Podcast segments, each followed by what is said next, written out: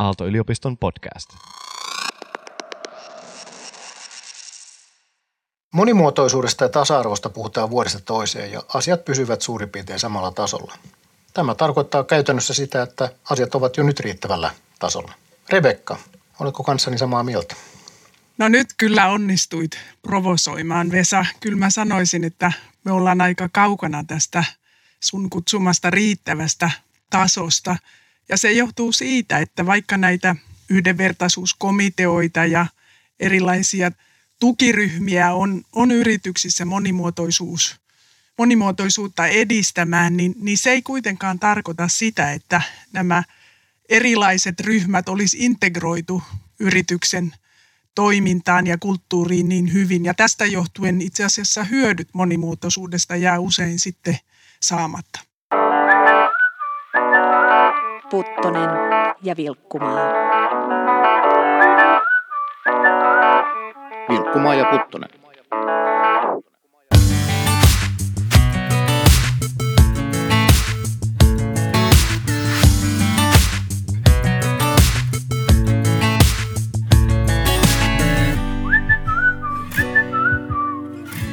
Puttonen ja Vilkkumaa on Aalto-yliopiston kauppakorkeakoulun podcast, joka uskoo, että parempi bisnes rakentaa parempaa maailmaa.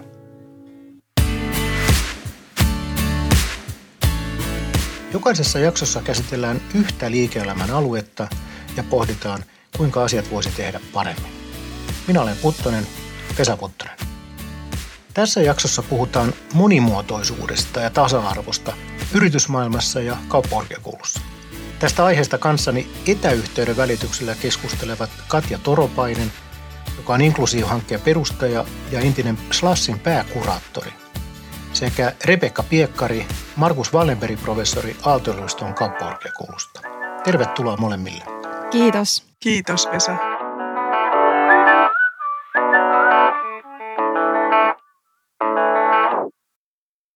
Ihan näin lähdetään liikkeelle, niin mitä monimuotoisuudella tarkoitetaan? Mitä kaikkea siihen sisältyy? Katja. No monimuotoisuushan tarkoittaa simppelisti sanottuna vain erilaisuuksia, mutta näitä erilaisuuksia on tosi paljon. Demografisia tekijöitä, kokemuksellisia tekijöitä ja, ja myös kognitiivisia. Että mm, usein musta tuntuu, että me ei vielä ihan tarpeeksi laajasti ymmärretä, kuinka paljon erilaisia ihmisiä on ja kuinka sitten työelämässä tulisi ottaa nämä asiat huomioon tai purkaa niitä rakenteellisia haasteita, jotta jokaisella olisi hyvä olla siellä työelämässä. Onko Rebekka, ajattelet se samalla tavalla? Joo, toi oli hyvä jako, toi Katjan jako ja kirjallisuudesta löytyy toisenlainenkin jako, eli voidaan puhua niin kuin näkyvistä tekijöistä, esimerkiksi sukupuoli tai ihon väri ja sitten näkymättömistä tekijöistä, joita sitten on vähän vaikeampi usein ulkopuolisena nähdä ja tunnistaa. No nyt viittasit tähän näkyvään, niin sukupuoli on selvästi näkyvä. Onko mä oikeassa, jos mä sanon, että tästä monimuotoisuudesta siitä yleensä puhuvat naiset? Onko näin ja jos on, niin miksi on näin? Rebekka. No voisi ehkä sanoa niin, että, että Suomessa keskustelu monimuotoisuudesta kilpistyy tälle niin kuin mies-nais-akselille. Me voitaisiin myöskin puhua ulkomaalaiset versus suomalaiset. Me voitaisiin puhua insinööreistä ja ekonomeista. Mutta ehkä siinä olet oikeassa Vesa, että naiset usein nostaa tämän asian esiin sen takia, että he ovat usein työelämässä vähemmistöryhmän edustajia ja kun pääsevät ehkä oikeille paikoille, niin uskaltavat nostaa tämän teeman esiin. Mitä sitten meillä on semmoisia aloja, missä naiset edustaa nimenomaan enemmistöön, niin onko siellä vastaavaa keskustelua? Tulee nyt äkkiseltään vaikka meidän terveydenhoitoala. Koetaanko siellä vastaava asia ongelmaksi? Onko teillä kokemuksia? Katja tai Rebekka, kumpi vaan? No mä itse tuun teknologia-alalta ja, ja slash-taustasta, niin itse on keskittynyt just tähän niin teknologia-alan haasteisiin, että musta on tärkeää, että tässä – asiasta puhutaan kaikilla aloilla, jossa on vinoumia, mutta sit itse en ihan tarkkaan tiedä, että millainen se keskustelu tai niin kuin tilanne, että kuinka paljon siitä siellä alalla keskustellaan. Rebekka, onko sulla kokemuksia muilta aloilta?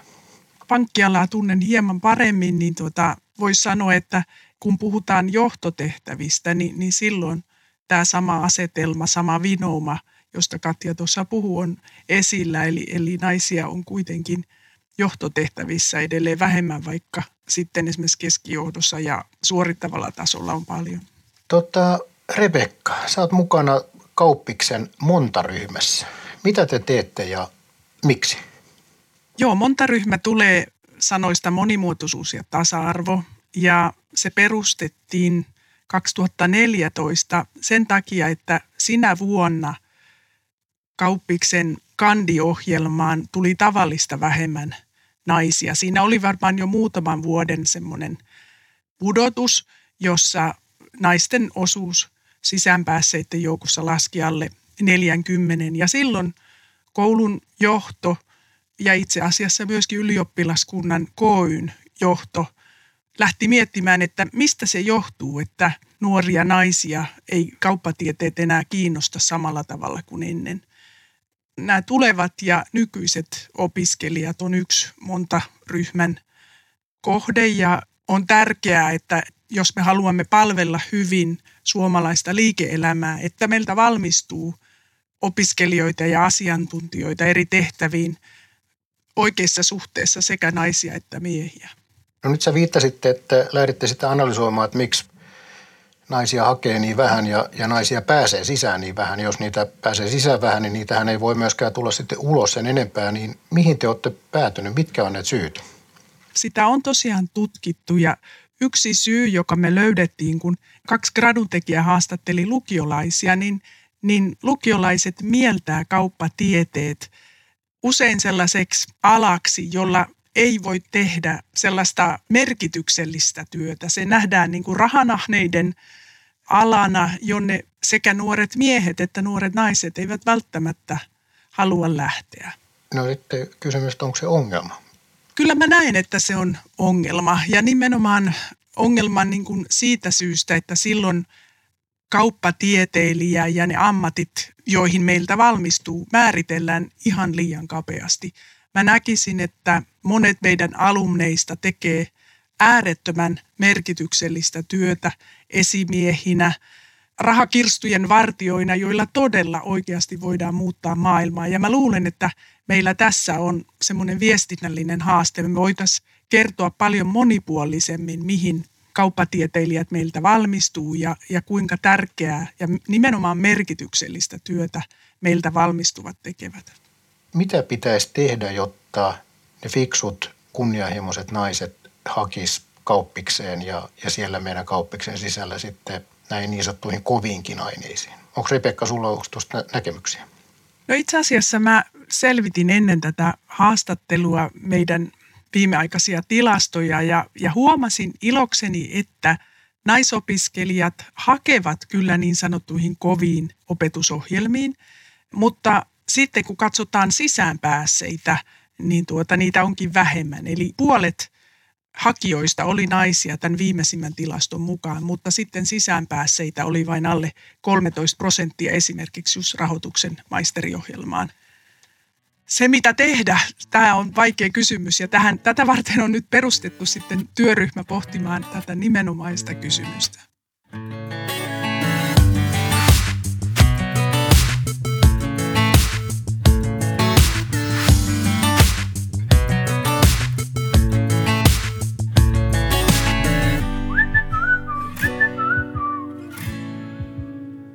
Mennään tähän, tota, miksi valitaan vähemmän kuin mitä hakee, niin Meillä esimerkiksi rahoituksessa, jos miettii, se lähtee siitä kandiohjelman pääainevalinnasta, niin se menee ensimmäisen vuosikurssin opintomenestyksen perusteella. Ja meillä kun on rahoituksia ollut enemmän hakijoita kuin ollut paikkoja, niin kun otetaan 70 opiskelijaa, niin ensimmäisen vuoden opintomenestys pojilla on parempaa kuin tytöillä. Niin me laitoksella ollaan vähän niin kuin kysymysmerkkinä, että mitä me voitaisiin tehdä ja erityisesti pitäisikö meidän tehdä jotain.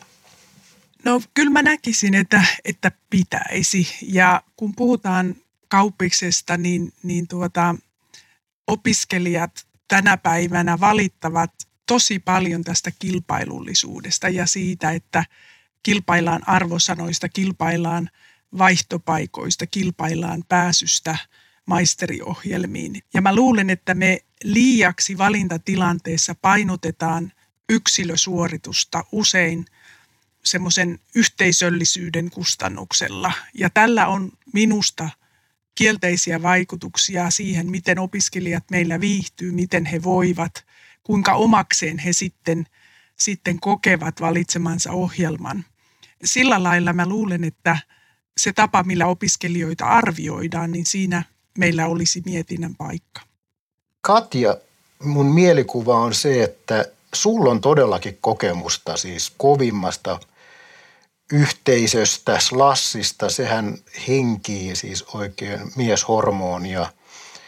Niin mikä sun näkemys on tähän tasa-arvoon kautta monimuotoisuuteen? Miksi yrityksissä ei siihen asiaan enempää haluta tai osata kiinnittää huomiota?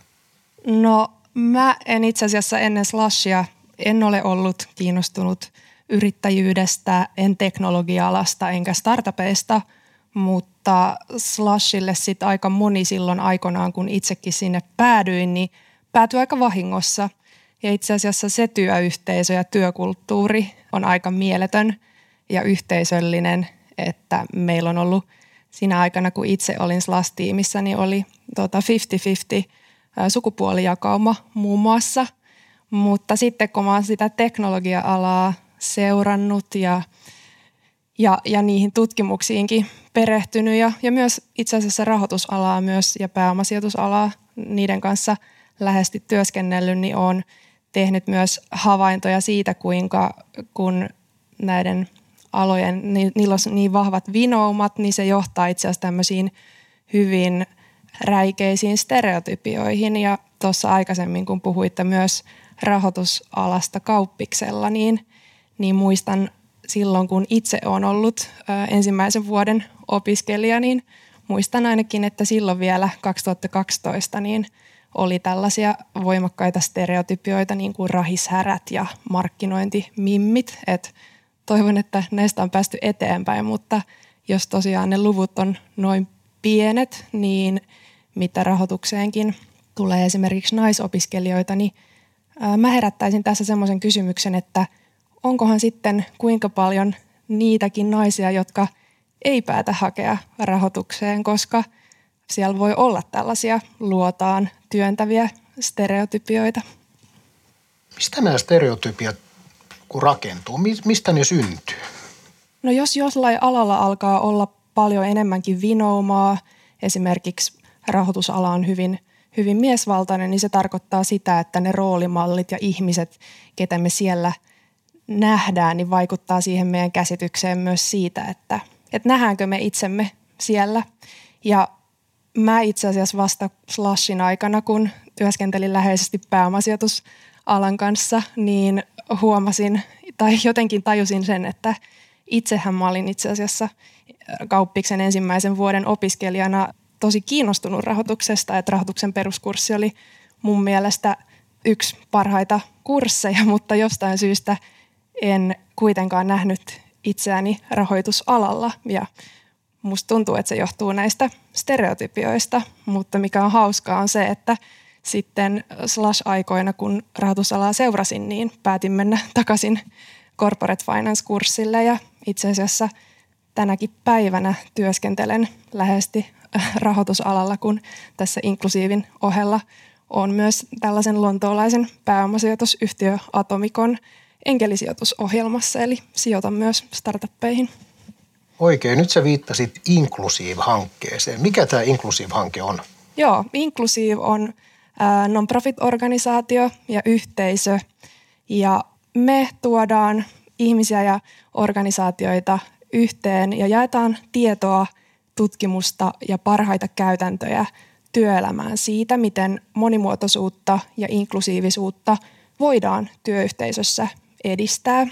Ja mikä tässä on tärkeää on se, että itse asiassa kun – näitä teemoja yrityksissä tai organisaatioissa edistää, niin onnistutaan paremmin palkkaamaan just ne parhaat osaajat ja luodaan parempia työyhteisöjä, joissa on enemmän potentiaalia kansainväliseen kasvuun ja menestymiseen. Ja, ja toki sitten ne on myös kaikille ihmisille parempia työyhteisöjä. Rebekka, tutkijan näkökulmasta, niin mitä konkreettisia hyötyjä monimuotoinen työyhteisö voi yritykselle tuoda? No esimerkiksi innovatiivisuutta, uusia ajatuksia, uusia lähestymistapoja, kriittisiä kysymyksiä siitä, miksi toimimme tietyllä tavalla. Monet sanotaan vähemmistöryhmien edustajat ovat myöskin ajatuksiltaan erilaisia ja, ja tällöin haastavat, haastavat semmoisia rutiineja ja luutuneita käsityksiä terveellä tavalla, mikä, mikä vie yritystä eteenpäin. Että, että yhdyn Katjan kommentteihin siitä, että hyvin johdettuna monimuotoisuudella on taloudellisia vaikutuksia ja Katja nosti esiin tuossa myöskin työntekijöiden viihtyvyyden ja hyvinvoinnin, jolla on myöskin tuloksellisuusvaikutuksia. No nyt sitten kysymys, mikä on mun mielestä kaikista tärkein. Päivänselvää on se, että yritykset hän haluaa, että työntekijät viihtyy töissä, pysyy motivoituneena. Niin eikö nyt ole päivänselvää, että yritykset, kun totta kai ymmärtävät sen, että tämmöisiin asioihin kannattaa kiinnittää huomiota, tasa-arvoon, monimuotoisuuteen, erilaisiin muihin ulottuvuuksiin, diversiteettiin, niin eikö he itse sitten alun perinkin osaa kiinnittää näihin asioihin huomiota eikä jättää niitä sivuun, että miksi tarvitaan erilaisia, ehkä irvikuva on ne hallitusten naisiaisen kiintiöt tai sukupuolikiintiöt, nehän ei ole naisia, se vaan pitää olla molempia sukupuolia yhtä paljon, niin et miksi lainsäätäjää tai regulaattoria tai jotain viranomaista tarvitaan antamaan tämmöisiä ohjeita? Eikö yritykset itse ymmärrä omaa parastansa? Mitä mieltä on Katja?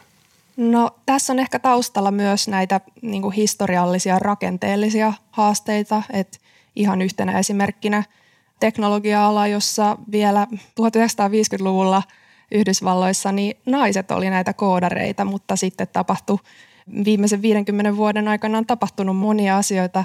Esimerkiksi se, että mainosala päätti alkaa markkinoimaan pc miehille ja rekrytointiin aikoinaan koodareita tällaisilla persoonallisuustesteillä, joista nykyään tiedetään, että ne on silloin suosinut miehiä. Ja sitten on tullut esimerkiksi teknologialla ja monella muulla alalla niin vahvoja vinoumia, niin se saattaa työntää niin paljon muita ihmisiä sieltä ulos tai siellä voi olla – tällaisia rakenteellisia haasteita, että ne ei vaan itsestään korjaudu. Eli tarvitaan tämmöisiä väkivaltaisen kaltaisia vähän niin kovia keinoja, jotta saadaan sitä asiaa edistettyä. Onko Rebekka, onko sulla näkemyksiä tästä?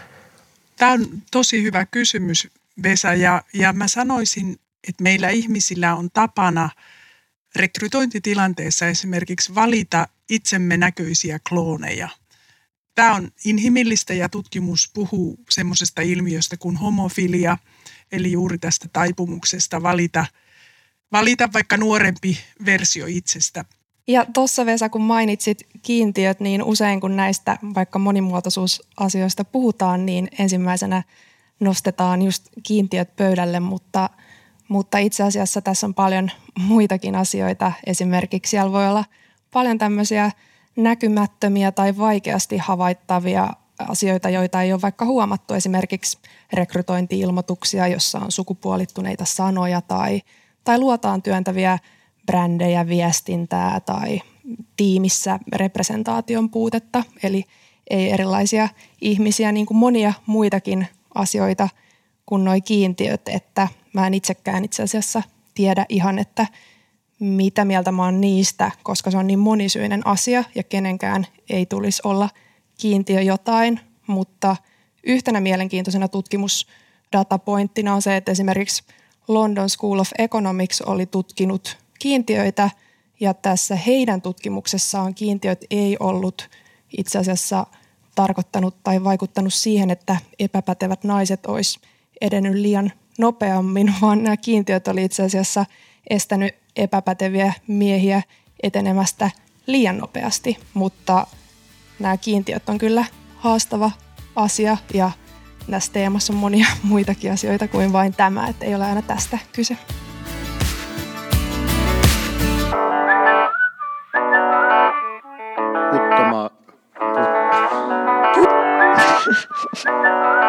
Puttonen ja Vilkkumaa kun puhutaan monimuotoisuudesta ja sitten siitä konkreettisesta ilmentymästä tasa-arvosta, sukupuolien tasa-arvosta, niin se herättää niin voimakkaita tunteita usein. Onko teille mielikuva, miksi se herättää näin? Rebekka, onko sulla kokemuksia tästä? On kokemusta itse asiassa opetustilanteista ja tota, jostain syystä hyvin usein valkoiset nuoret tai vähän vanhemmatkin miehet kokevat sen diskurssin aika tuota aggressiivisena ja, ja lähtevät puolustuskannalle. Itse olen jotenkin ajatellut niin, että tasa-arvo on parempi verhota monimuotoisuusteemaan. Se koetaan jotenkin vähemmän hyökkäävänä jollain lailla hyväksyttävämpänä, mutta tasa-arvo yhdistetään usein feminismiin ja sitä kautta sitten se herättää helposti vastustusta ja, ja puolustuskannalle menoa. Mä olen siis keski-ikäinen valkoinen mies, joka tavallaan tietysti mä, kun viittasitte tuossa, niin varmaan on ehkä tunnistamatta, niin koen ehkä jotain uhkaa, että olisi kiva ehkä toimia samankaltaisten ihmisten kanssa kuin on itsekin. Mutta tätä mä en kyllä aidosti mä en tunnista itsessäni, mutta jos puhutaan aggressiivisesta vastaanotosta, niin tunnen itsessäni melkein aggressiota, kun meitä tullaan kritisoimaan siitä, että meillä on vaan nais, anteeksi miesopiskelijoita ja miesopettajia, niin kuin näin on. Naisia on vähemmistö, selvä vähemmistö molemmissa niin epämukaisuusalueella, koska me ollaan yritetty tehdä kaiken näköisiä temppuja saadaksemme meille naisia henkilökuntaan, saadaksemme naisia – opiskelijoiksi, mutta me ei ole onnistuttu siinä. Siis me kansainvälisiä naisia rekrytoidaan globaalilta markkinoilta. Me nähdään nämä työmarkkinoilla siinä, että kysyntää vastaaville kansainvälisille kunnianhimoisille naisrahoitusprofessoreille kysyntä on globaalia. Ja tuntuu siltä, että se on niin melkein tekemätön paikka saada hyviä naisprofessoreita kiinnostumaan meistä. Ja sitten lopputulos on se, että me tullaan palkanneeksi miehiä mutta se ei tarkoita sitä, etteikö me yritetty. Kertokaa mulle, mitä me voitaisiin tehdä, siis opiskelijan näkökulmasta Katja tai, tai henkilökunnan näkökulmasta Rebekka. Yksi tapa on yksinkertaisesti lähteä kasvattamaan näitä, näitä hyviä naisia, esimerkiksi rekrytoimalla kesäksi paljon naistutkimusassistentteja. Ja mä painotan sanaa paljon.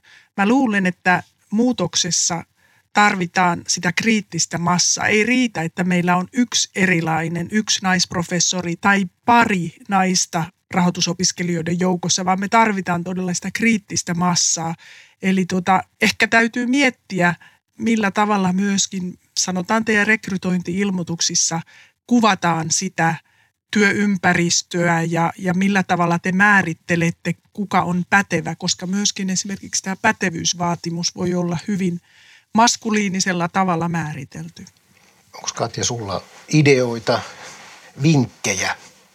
Joo, no varmaan yksi tapa olisi myös lähteä sitten kysymään näiltä sekä kauppiksessa olevilta opiskelijoilta, jotka ei opiskele rahoitusta, sekä myös rahoituksen ammattilaisilta sitten naisilta, että mitkä saattaa olla semmoisia esteitä tai näkeekö he sellaisia asioita, joita vaikka – laitoksen sisältä sit itse ei välttämättä pystytä tunnistamaan, koska usein sitten, jos itse on jo jollain alalla, voi olla tosi vaikea nähdä, että mitä sellaisia näkymättömiä esteitä siellä on, että liittyykö se stereotypioihin tai siihen brändiin ja viestintään, puuttuuko sieltä roolimalleja tai jotain muuta tällaista. Ja sitten se on ihan tosiasia myös, että jos tiimissä ei ole monimuotoisuutta – niin joutuu käyttämään tosi paljon enemmän ekstra efforttia, että sinne löytää edes ne ensimmäiset erilaiset ihmiset, koska myös se voi olla red flagi joillekin, että jos siellä tiimissä ei ole jo erilaisuutta. Jotenkin mä näkisin, että kun tälle uudelle sukupolvelle työn merkityksellisyys on niin tärkeää, että te pystyisitte murtamaan – sen mielikuvan näistä rahishäröistä ja, ja voiton maksimoinnista osakkeenomistajille, että rahoitustaustalla ja, ja rahoitusosaamisella voi tehdä hyvin monenlaisia uria ja tehdä hyvinkin merkityksellistä työtä. Että jotenkin tämän stereotypian taklaaminen voi olla yksi tärkeä askel monimuotoisempaan laitokseen. Katja, sä viittasit teknologia-alaan, niin Sä viittasit, että 50-luvulla vielä ohjelmoijat olivat naisia, nyt ne on miehiä. Eikö sehän on siis aloista verisin. Ja teknologiallahan todellakin on miespainotteinen. Niin onko siellä nyt viime vuosien aikana nähtävissä mitään kehitystä? Onko se mennyt entistä miespainotteisemmaksi vai onko siellä nais, tai mit, siellähän on mutta teknologiapuolella tämä monimuotoisuus aidosti sisärakennettu, jos miettii peliyhtiöitä jotka niinku, ja tietoturvayhtiöitä ja pitää arvona, että halutaan palkata kansainvälisiä ihmisiä ympäri maailmaa erilaisista kulttuureista, niin sehän onkaan Suomessa edelläkävijä tässä suhteessa, mutta onko mä väärässä, että ehkä on sukupuoli mielessä ole edelläkävijä. Katja, millainen kokemus sulla on? Joo, teknologialla positiivinen puoli on se, että se on tosi kansainvälinen, mutta tämäkin on vain yksi monimuotoisuuden aspekti. Ja tässä kohtaa ehkä olisi hyvä nostaa myös esiin just se, että Suomessa me vielä usein puhutaan tai käännetään monimuotoisuuskeskustelu täysin naismiesasiaksi. Et sen lisäksi on paljon muitakin tekijöitä. Teknologia-alalla on just haasteita, niin kuin naiset, etniset vähemmistöt ja sitten on myös tota, ikäsyrjintää ja monia tällaisia tekijöitä, joita esimerkiksi Euroopan teknologian laajuudessa nyt on myös viime aikoina tutkittu enemmän, että on tällaista rakenteellista seksismiä, rasismia ja tällaisia teemoja, jotka sitten vaikuttaa. Ja tällä hetkellä, kun teknologiat on jo jokaisella alalla ja ne vaikuttaa meidän arkeen, ruokaan, liikkumiseen, kommunikointiin ja muuhun, niin olisi äärimmäisen tärkeää, että nämä on sellaisia, että ne toimii kaikille eikä syrji ketään, mutta just tämän alan vinoumien takia siellä on sellaisia haasteita, että kun kehittäjien joukossa ei ole tarpeeksi erilaisia ihmisiä, niin sitten on vahingossa rakennettu tuotteita niin kuin tekoälyjä, jotka ei tunnista naisia tai ei-valkoisia ihmisiä ja sitten vaikka terveysteknologiassa tuotteet toimii just huonommin ää, naisille tai ei-valkoisille ja, ja tästä on nyt alkanut ole enemmän puhetta, mikä on tosi positiivista ja sinällään niin kuin hyvä, että toivottavasti tähän koko ajan paremmin herätään. Rebekka, sä oot niin tässä monta ryhmässä ja oliko se niin, että sä oot vetämässä sitä? Niin tota, Mitkä sun mielestä on kauppiksen kipupisteitä ja mitkä asiat on kauppiksella hyviä suhteessa vaikka muihin korkeakouluihin? No yksi asia, mikä minun mielestäni on kipupiste, on liiallinen kilpailullisuus. Ja mä oon sun kanssa Vesa samaa mieltä siitä, että meidän ei pidä paapua opiskelijoita ja ikään kuin kasvattaa heitä pumpulissa, että kilpailu ei mukaan olisi. Sitä on, mutta kilpailun ei välttämättä tarvitse olla yksilöpohjasta yhä enenevässä määrin yritykset haluavat tiimipelaajia, nuoria, jotka osaavat tehdä yhteistyötä yli kieli- ja maarajojen. Ja näkisin, että meillä olisi tekemistä sen kanssa, että saataisiin nimenomaan niin kuin tällaista positiivista kilpailua, joka sitten edistäisi opiskelijoiden esimerkiksi asennetta toisilta oppimiseen – tämä olisi mun mielestä semmoinen, joka myöskin liittyy tuohon rahoituksen ohjelmaan ja kilpailullisuuteen siinä ohjelmassa. Tiedän esimerkiksi naisopiskelijoita, jotka ovat hakeneet rahoituksen ohjelmaan vain osoittaakseen itselleen ja muille, että heidät valitaan ja sen jälkeen todenneet, että ei tämä ole mun juttuni. Niin Katja, onko sun mielestä jotain niin kuin kauppiksessa jotain semmoista, mikä on erityisen hyvin tällä alueella? No mä oon tota, tosi kiitollinen siitä, että on sattumalta sitten päätynyt just kauppikseen hakemaan, koska siellä on pystynyt sitten tosi moninaisesti lukemaan eri pääaineita ja toki nyt vielä kun kauppis on osana Aaltoa, niin vielä laajemmin, että mä uskon, että nyt kun Otaniemessä nämä eri koulutkin on yhdessä, niin se on jotenkin vielä maagisempaa, mitä kaikkea siellä voi, voi opiskella.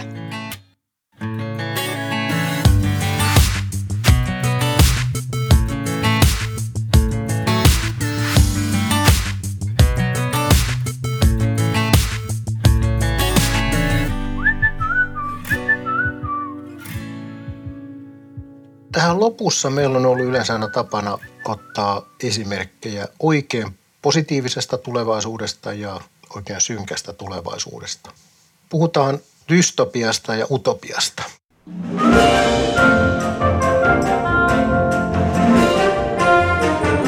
Utopia. Dystopia.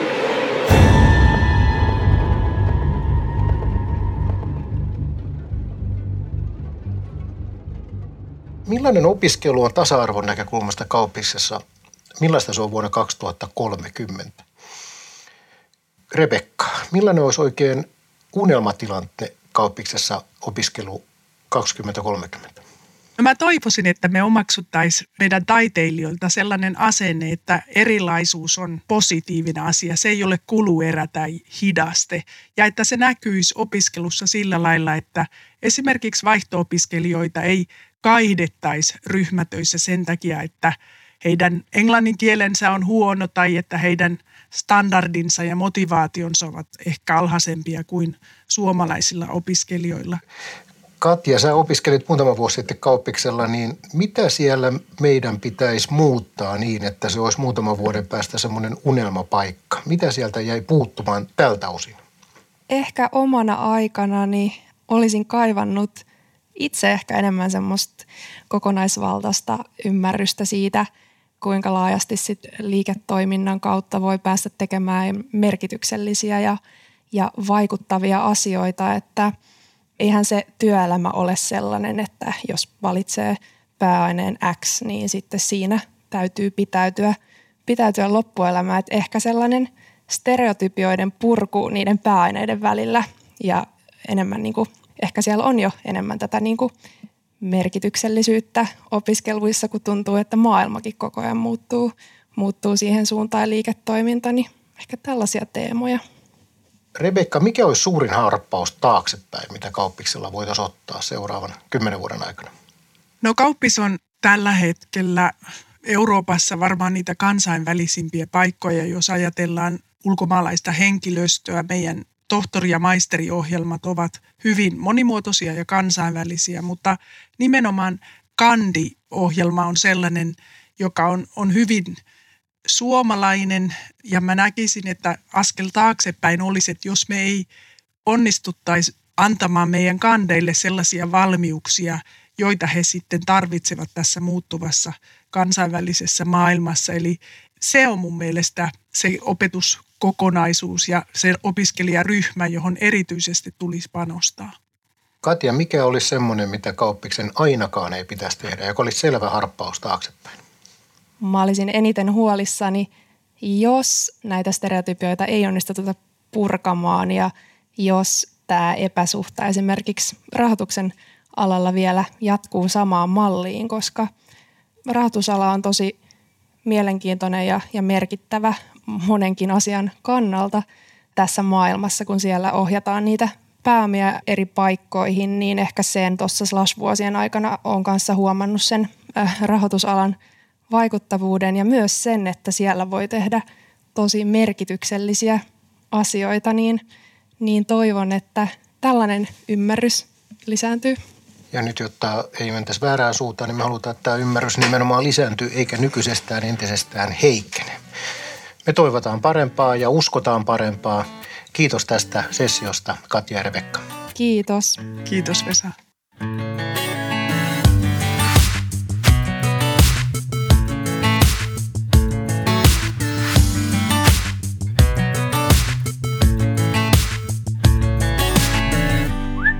Tämä oli Puttonen ja Vilkkumaa.